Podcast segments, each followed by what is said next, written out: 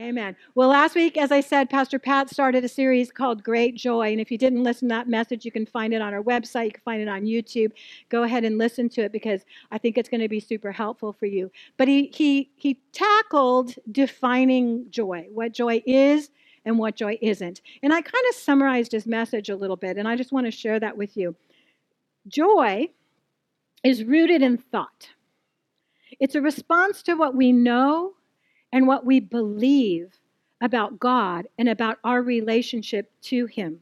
It's constant and it produces hope and confidence that no matter what the circumstances, things will be okay. In contrast, happiness is rooted in feeling. It's a response to outward circumstances. It's temporary and subject to change as our situations change. Now, I don't want to vilify happiness. God is a feeler, and He gave us feelings. I mean, who doesn't like to be around happy people? Ha- well, maybe some people don't.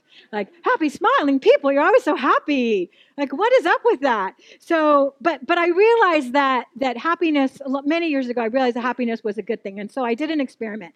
I every day I made a, a commitment that I was going to smile for five minutes, and I did it in the car. I'm an overachiever. So, and it's so funny because you're driving, you're like, God, you're the worst driver ever.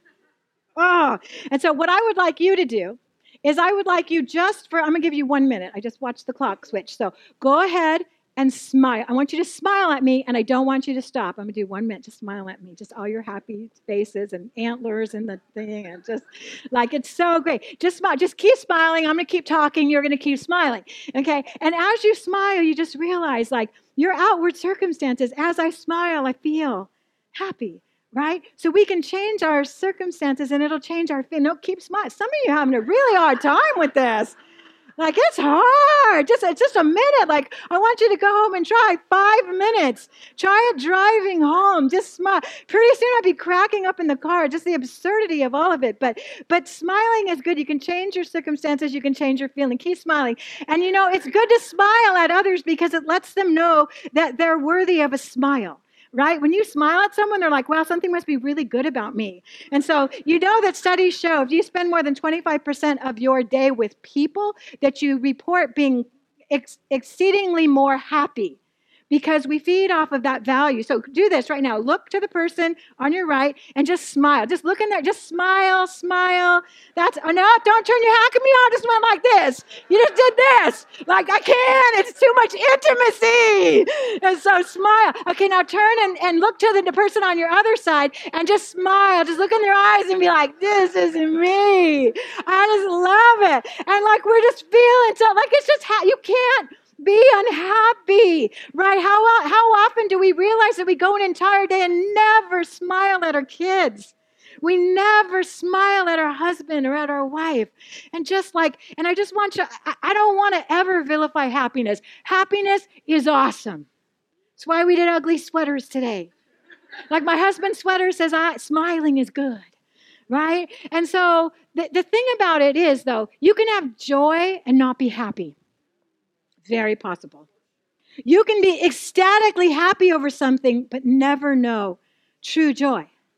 So the two are connect, but you can you can have joy and it produces happiness, right? The two are connected, but they're not dependent. So let me say that again. Joy and happiness, they're connected, but they're not dependent. And that's going to be really important for us to remember as we launch into our study today, which is on joy in the midst of adversity. And that's a tough one. Because when we start talking about joy at Christmas, it triggers all kinds of things. You want me to be joyful, but my life isn't very joyful, right? Because the Christmas season can be really challenging, right? It people say as they're polled that probably at least 40% of people re- report that they have greatly increased levels of anxiety, stress, and depression over the holidays. They attribute that to the demands on their time, the demands on their finances, and the demands, and here's the big one, of family dynamics. and everyone's smiling again because we all know certain we all have like how many family dynamics that are just wow i do like family dynamics that you're just like i have to do another christmas with these people and so no i love my family i'm just saying um, but i know you all do my family's awesome actually my mom sorry mom I know you're watching. Um, I love you. It's great. And so, um, so you're good. And so, so some of you have. I'm in so much trouble. And so, family dynamics. Um, so they attribute that, and it's like it's no wonder. We're inundated with commercials. We're inundated with joy, like big sign, like 20 foot signs that say joy, joy, tis the joy. It's the season of joy. Commercials where kids are just happy running downstairs. And all that does Christmas becomes this big magnifying glass by which we look through into our lives just to see how lame they are. Like this imperfection of our lives, right? We get to see our lack. We get to see the finances we don't have, right? The smiling kids. And I mean, it becomes this magnifying glass to show us how imperfect our life is. I mean, how is my husband ever even going to find a big red bow to put on my Lexus? like, like, I think he could find the car lot, but I don't honestly know if he'd find that big red bow, right? And I do appreciate, I appreciate what Lexus did this year because they actually made the wife give her husband a Lexus, which meant that they were an equal opportunity offender. Now all the wives, how come you're not buying your husband a Lexus? Like, what's up with that, right? Like, I'll never do that. And so it just becomes this big magnifying glass to show us the imperfection of our lives. And so one of the things that if you maybe you're not, and maybe you're just you love Christmas and and you're just like Christmas is awesome. I love every part of it. And maybe you're not challenged, but statistics would say that there is a very good chance based on the percentages that you have someone in your life that is struggling like this. And maybe you immediately thought of them and maybe you didn't, but you will right? And these are people who are struggling and they need to know that regardless of the circumstances and the pressure and the commercialism of Christmas, that joy is very possible. And the Bible speaks very clearly to this, and I want to unpack that a little bit today. See, last week, Pat started the Christmas story, and he talked about Mary being visited by an angel who basically said to this probably no more than 15 year old girl, Oh, hey, guess what? You're going to get pregnant by the Holy Spirit. It's never been done before. No one's actually going to believe you. Your husband, your your fiance is probably going to leave you. And and oh, by the way, this kid, you're going to name him this, and he's going to save the world. And her response to that was, My spirit rejoices in you. Go ahead, God. Because even if all of those things seem really challenging and scary, I have joy in you. And I'm totally willing to do that. And so the Christmas story is, is was as we started it, we're like, oh man, there's some things going on here, right? And so I would like to pick that story up with the fiance, Joseph. And I know there's a lot of men in here who could probably relate to what does that conversation look like? So if you turn in your Bibles to Matthew chapter 1 verse 18, we're going to start there. And it says this is how Jesus the Messiah was born. His, mo- his mother Mary was engaged to the to marry Joseph. But before the marriage took place, while she was still a virgin, she became pregnant through the power of the Holy Spirit. Now, Joseph, to whom she was engaged, was a righteous man and didn't want to disgrace her publicly, so he decided to break off the engagement quietly. Now, this is really evidence that Joseph had a little problem with that conversation. Oh, hey, guess what? We're getting married and I'm pregnant, but honestly, it's by the Holy Spirit. I know that's never happened before. But like we're we're like heading towards scandal here joseph. And he had to decide to believe her or not. And in the beginning it sounds like he didn't. It sounds like he, he wasn't a mean guy because mary could have been stoned to death for this. But he just wanted he was like i want no part of this right? But it says as he considered this an angel of the lord appeared to him in a dream and said joseph son of david don't be afraid to take mary as your wife for the child within her was conceived by the Holy Spirit, and she will have a son. And you are to name him Jesus, for he will save his people from their sins. So can you can imagine the conversation between Mary and Joseph. Joseph, I am pregnant by the Holy Spirit, and we're supposed to name Jesus, and he's going to save people from their sin. And so the angel is saying, No, actually, that's true. She is pregnant by the Holy Spirit. You are going to name him Jesus, and he is going to save the people from their sin. So the angel came and spoke a confirming truth to Joseph. And it says when he woke up that he did as the angel of the Lord commanded and took Mary as his wife, even if the situation seemed a little bit scary. And nine months later, we find the couple together. And at that time, Rome was in charge. And Caesar had made a decree that said, hey, everybody, you have to go back to the town of your origin and you have to register. The problem was the place where Mary and Joseph had to register was 100 miles away. And she was ready to deliver. Now, I don't know about you, but I know that my husband had a hard time taking me to Target when I was that pregnant. I'm walking through like, just a minute, just a minute, right? And they're looking at a hundred mile journey through forest. There was thieves. It was it was not an easy jaunt. I don't know. No no mention is a there's no mention of a donkey. But I honestly couldn't imagine sitting on the back of a donkey that pregnant. So I don't know what they did. Nobody knows what they did. But I can promise you this: the journey was tough, right? And so it says that um, in it says that in Luke 2, let's pick up the story. It says So Joseph also went up from the town of Nazareth in Galilee to Judea, to Bethlehem, the town of David, because he belonged to the house and line of David. He went there to register with Mary, who was pledged to be married to him and was expecting a child. Catch that. Mary was pledged to be married to him and was expecting a child. Unpack that right? While they were there, the time came for the baby to be born, and she gave birth to her firstborn, a son. She wrapped him in clothes and placed him in a manger because there was no guest room available for them. Now, we have a tendency to romanticize the Christmas story, to sentimentalize it. Oh, Mary and Joseph, it's so sweet. Mary was probably such a good sport, and they're in the manger, and the cattle are lowing, you know, and the sheep are bawling. And there's just this moment, and you just think, how many, like, I mean, she could have been screaming, I hate you, Joseph! I don't want to do this, right? Like you just, you don't know. We have a tendency to romanticize the story, but the truth is the Christmas story is kind of a bit of a mess. Like, it's kind of rough, right? It's kind of like a Hallmark movie gone really, really bad. Like I don't know about you, but like Hallmark's been showing movies for for weeks. How do they have so many movies? I don't understand. And they're all the same. It's like there's a problem, right? And then there's a boy, and then there's a girl, and then they meet. They probably don't like each other at first, but then they like each other. And then there's some kind of major misunderstanding and all kinds of trouble and challenge. But then at the end, they get united and the town is saved or the farm is saved, or the business is saved, right? And you're like, every single one.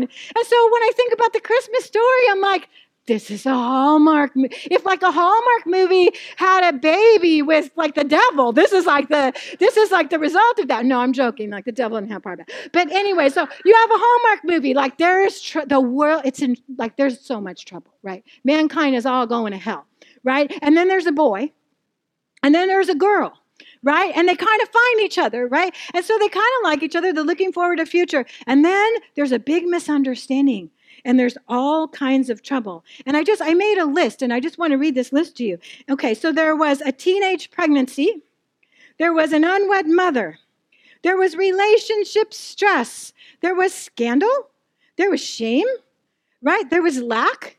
There was homelessness. There was political unrest. There was persecution. There was danger. There was a five day trip with a pregnant woman. There was no place to stay. There was delivery by herself. Where was her family? Right? And then there's a king who wants to kill her baby. And so you just think, oh my gosh, but there's a boy and a girl, and at some point they unite, and the world is saved. And you're like, wow. Something amazing was happening within the context of this profound hardship and challenge. And so we see all of these conditions, and you're like, this is not a romantic story. Whoever envisions themselves in the middle of those circumstances? And yet, the angels came and said, I bring you good news of great joy. You know, there's a reason why every person in the Christmas story is told, hey, don't be afraid. Okay, how many of you, when you hear that, okay, I got to tell you something, but I don't want you to be afraid.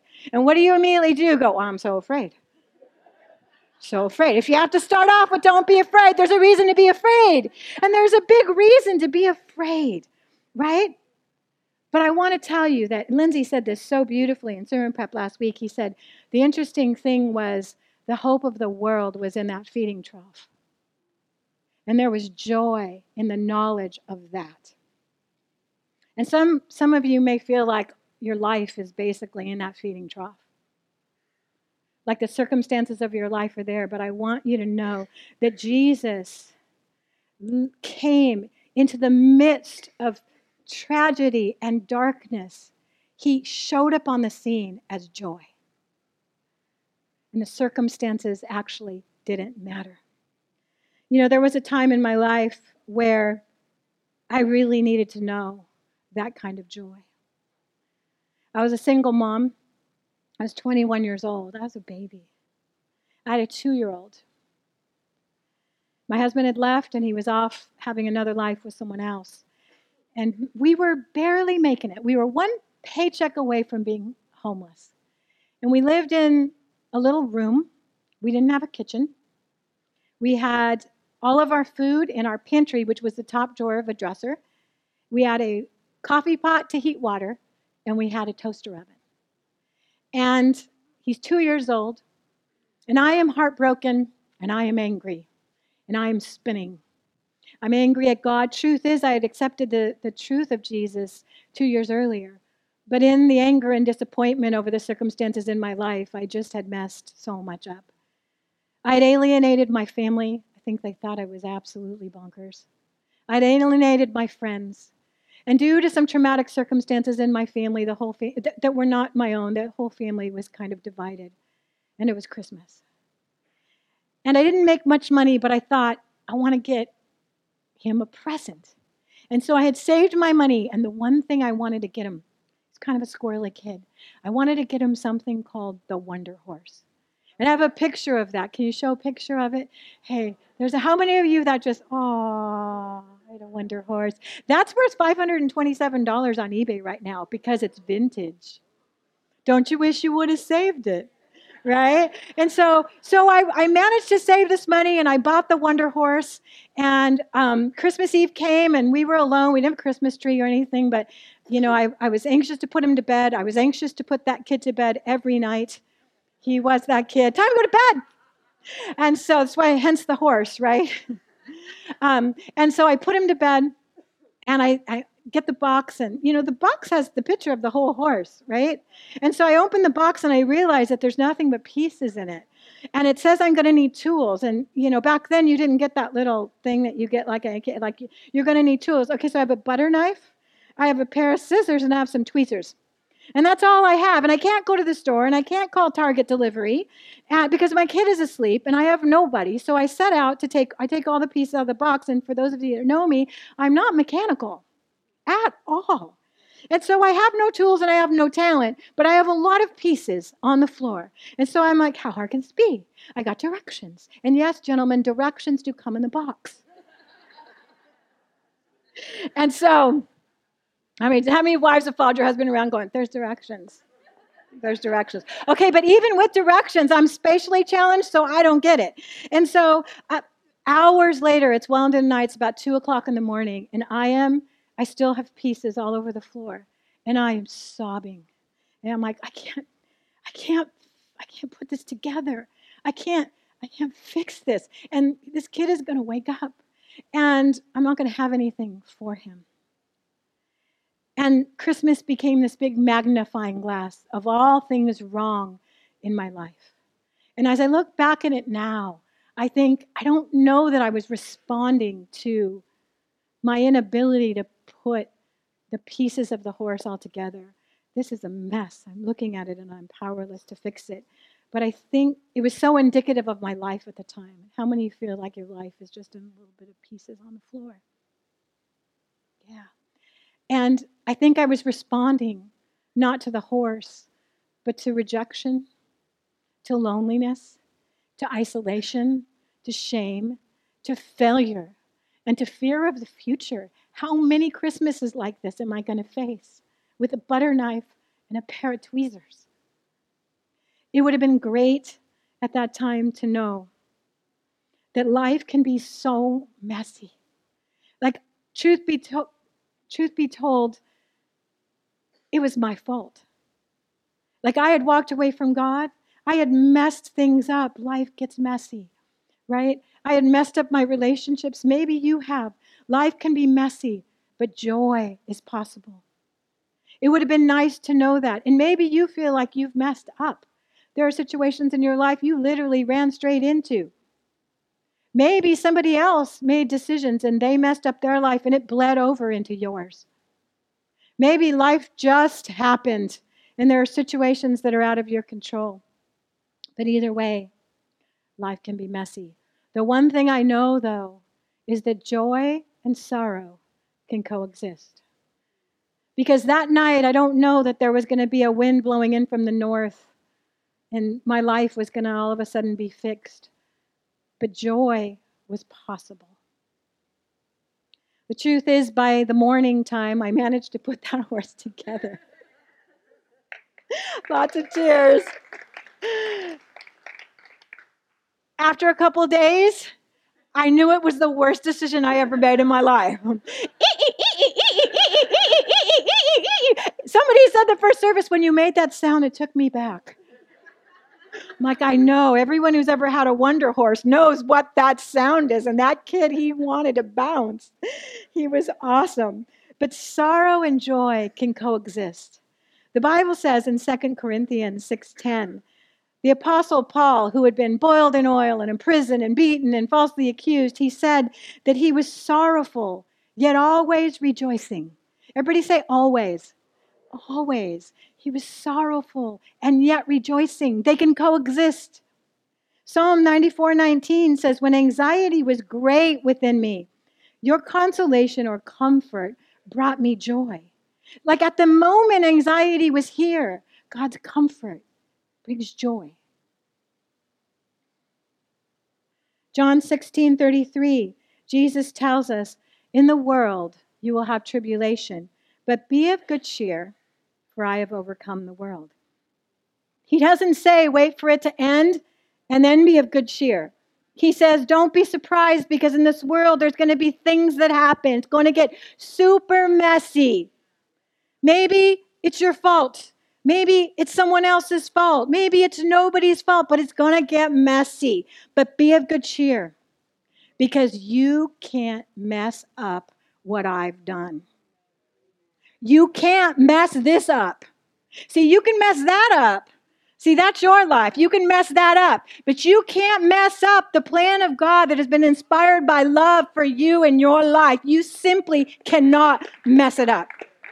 Because He said it is finished because there is nothing else he needs to do to put those pieces of your life back together. He's already made an arrangement for it. People, you cannot mess this up, and there's a world that needs to know that, right? So life can get messy. You can't mess it up.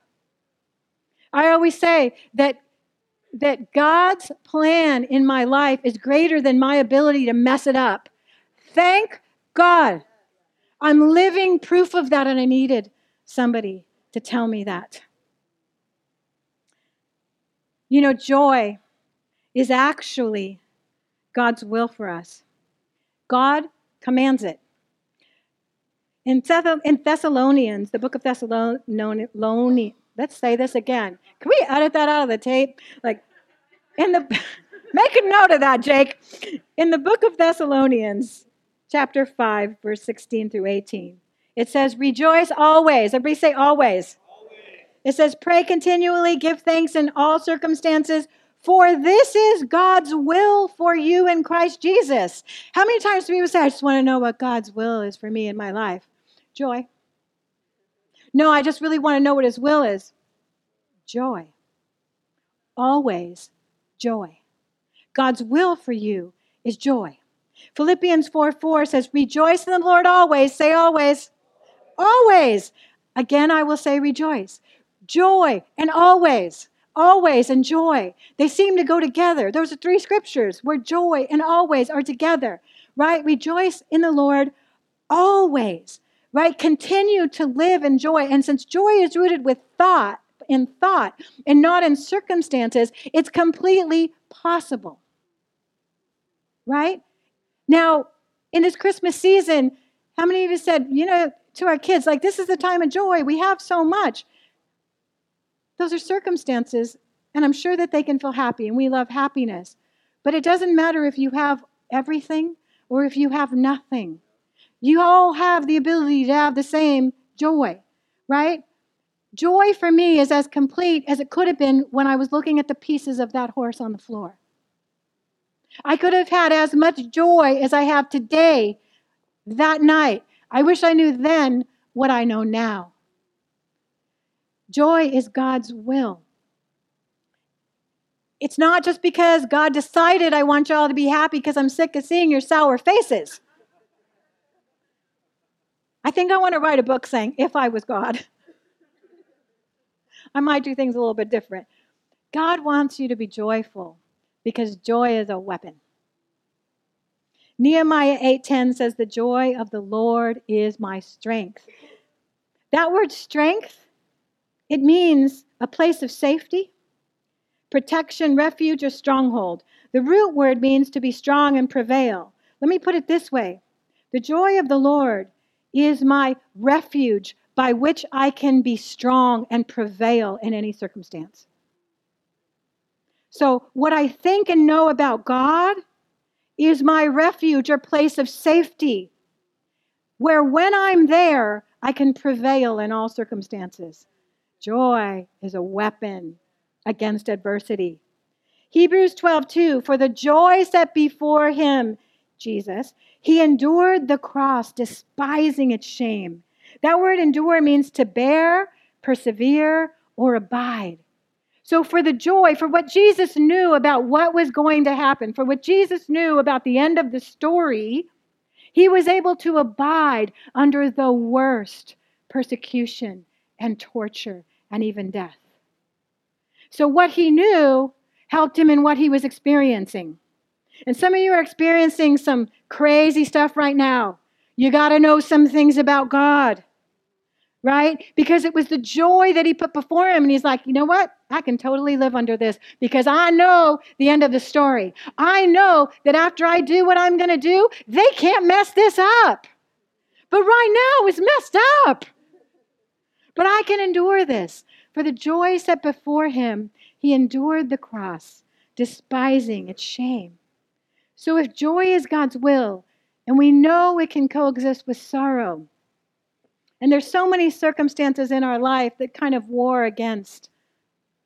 How do we cultivate that joy in our life?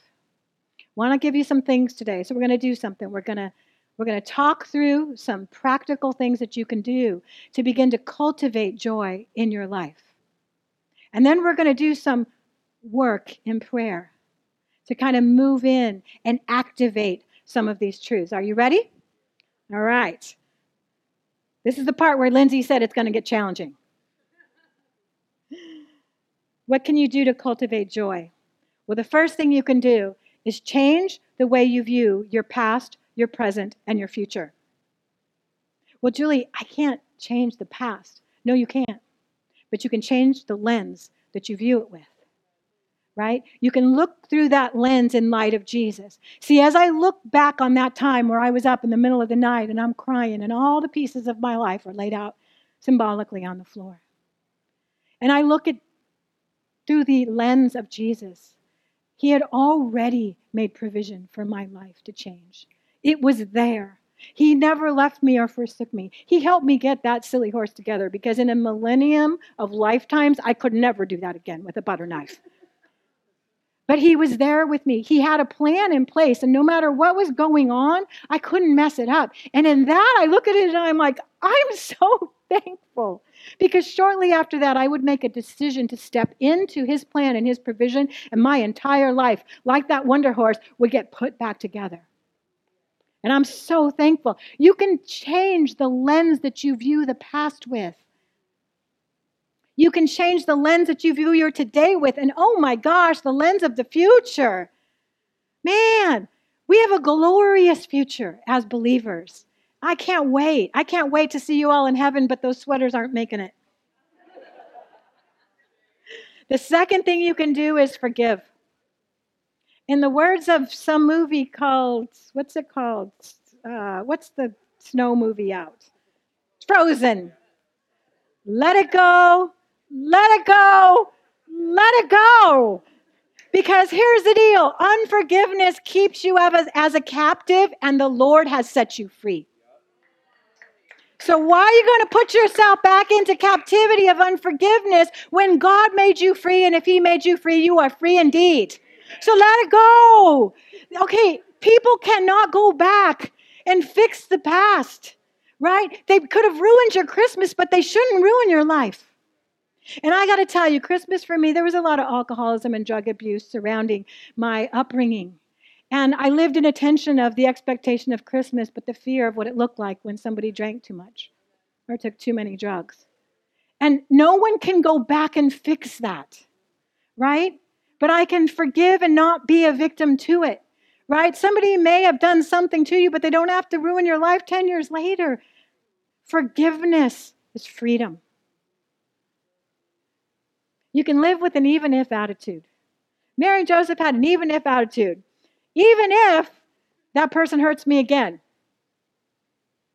Even if this goes wildly wrong. Even if nobody believes me, right? You live with an even if attitude. God is able to sustain you, to strengthen you, to provide for you, and to walk with you through any ifs that can happen in your life. Even if. So you live with an even if attitude. Do you know that it's reported that the, somebody said this in sermon prep this week. The majority of mental illness stems from people trying to avoid pain. Because you can't. You can't avoid it. And that's hopelessness, right? And so if you're not afraid of pain, even if you hurt me again, you know what? I endured it last time, I'll endure it next time. Even if none of this happens, I'm strong. I know I'll be okay.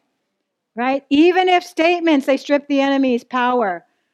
God, no, God, it, I'm strong in the Lord. The joy of the Lord is my strength. Even if the worst happens, I'll be okay. Have an even if attitude. That already makes you joyful, huh? When you stop being a prisoner to the fear of what could possibly happen. That's why people don't forgive because someone might do it again. But if they do it again, you stood up this time, you'll stand up next time. I promise, right? The next thing is ask the Holy Spirit to fill you because everywhere you see it says be full of joy in the Holy Spirit right? The fruit of the Spirit, as Pastor Pat said last week, go listen to his message, by the way, on the web or YouTube. It's great. The fruit of the Holy Spirit is joy. So as the Holy Spirit comes and fills you, joy is a result. And here's the deal the Holy Spirit, his job is to search the mind of God and reveal truth to you. And as you as he reveals truth to you, remember the joy is rooted in what you believe and know about God. So as the Holy Spirit fills you, he begins to reveal truth. You begin to know things about God that produce joy in your life. It's like a really great math problem. And I'm not good at math, right? So ask the Holy Spirit to fill you. And I yeah, that's a really big one. I feel like that's it. Holy Spirit, fill me. I need joy, so I need truth, right? The next thing is look to the word. Jeremiah 15, 16 says, I love the scripture. When I discovered your words, I devoured them. They are my joy and my heart's delight. For I bear your name, O Lord God of heaven's armies. I love this. God's word, he devoured God's word and they became his joy. Why? Because in the word, we find out that we are literally God's own child that we are heirs to the kingdom, that our Papa God is the leader and commander of heaven's armies. And you don't mess with heaven's armies. And you don't mess with God's kids. It says, I you, that I know that I bear your name. So as you read his word, you know the Bible is full of information about you. It's full of all the information and truth. And as you read it, you begin to know and understand these truths about God and His relationship to you. And no matter what happens, you become unshakable. Don't mess with God's kids. Change your goal. I got to read this to you. I thought of this. This was awesome. So if you quote me, make sure you put that little dash Julie on it. And so it says, no, I'm joking. It says, if you seek to be happy, you will need to change your circumstances. If you seek genuine joy, you will need to change your focus. If you seek to be happy, you got to change your circumstances. It's not a bad thing. When people come to counseling, sometimes they sit down, I go, How's that working for you? You interested in changing that? Because if you don't change that, your circumstances are going to stay the same. So that's a really valid truth. That'll preach in another message, right? But if you're seeking to be happy, you're going to always look at changing your circumstances. But if you want real joy, you got to change your focus. And that focus has to be on Jesus. Psalm 13:5 says, "I have trusted in your loving devotion. My heart will rejoice in your salvation." My focus, I cease to focus on all of this stuff in my life and I begin to meditate on what is good and perfect and true and right about my future. And in that, I find joy. And I'm going to ask uh, James to come on out. I love it when James plays in the background. It's so great. Are you guys ready to do some work? That's a good word, huh? That's a good word. All right. So here's what I want to do. Those are six things. I want you to close your eyes and we're just going to have a moment. We're going to just take some ministry time. Because there was a lot in that message. Right now, I'm going to walk you through these six things. Are you ready? The first thing how many of you need new lenses? You got to change the way you view your past, your present, and your future. So, right now, God, I thank you for new lenses. And I want, as I pray, I want you to agree with the prayer and I want you to speak out to God. God, I need to, I need to view my, show me where you were in my past, God. Show me where you were when that thing happened, when that hurt happened, when that tragedy happened. Show me where you were and change my lens so that I can see the joy in it. God, show me where you are right now. Where are you in the circumstances that I'm facing? God, I'm afraid of the future. Show me where you are in it. Show me where you are in it, God. The second thing, how many you need to forgive someone? You need to let it go. Yeah. Yeah. Right now, the quietness of your heart, just say to the Lord, I forgive them, God. I know you've forgiven them. And so I agree with you. I forgive them. They can't go back and change it. There's nothing they can do to make it better. But God, you can put the pieces back. And so I forgive them and I choose to let it go right now in Jesus' name. And I know that even if they do it again, God, that you are able to sustain me. The next thing I want you to do, and I think I want everyone to do this, is ask the Holy Spirit to fill you with joy. And the Lord said today that there are so many people who are afraid to take that step. They're afraid to open their heart and go, Holy Spirit, fill me, and I'm okay with the consequences of that. Like all of me. Like I need all of you, God. I need more of you, Holy Spirit. I want to feel to overflowing. And in that overflowing, God, it's going to produce joy in my life. So, Holy Spirit, I open my heart and I give you all of it. Have your way. And the Holy Spirit is filling some of you. This is surrender. This is a surrender to Him. But I can tell you that you need the Holy Spirit because He's the one that's going to reveal truth to you, and you need truth to have joy. It, it doesn't exist without Him. God, we ask you right now to create a hunger in us for your word. We thank you for your word. Your word is life, God. We thank you, Jesus, that you came as joy and interjected yourself into a dark place, and that we can read about that, that we can rejoice as we eat, read the end of the story. God, we thank you for your word. Make us hungry, God. I thank you, Lord, for your salvation. God, right now, Despite anything that's happening in our life, God, we give you thanks for the work that you did that was complete. We give you thanks for the it is finished moment. We give you thanks that we can't mess it up. Gosh, I thank you for making it that way. I thank you that it didn't count on me and it only counted on you.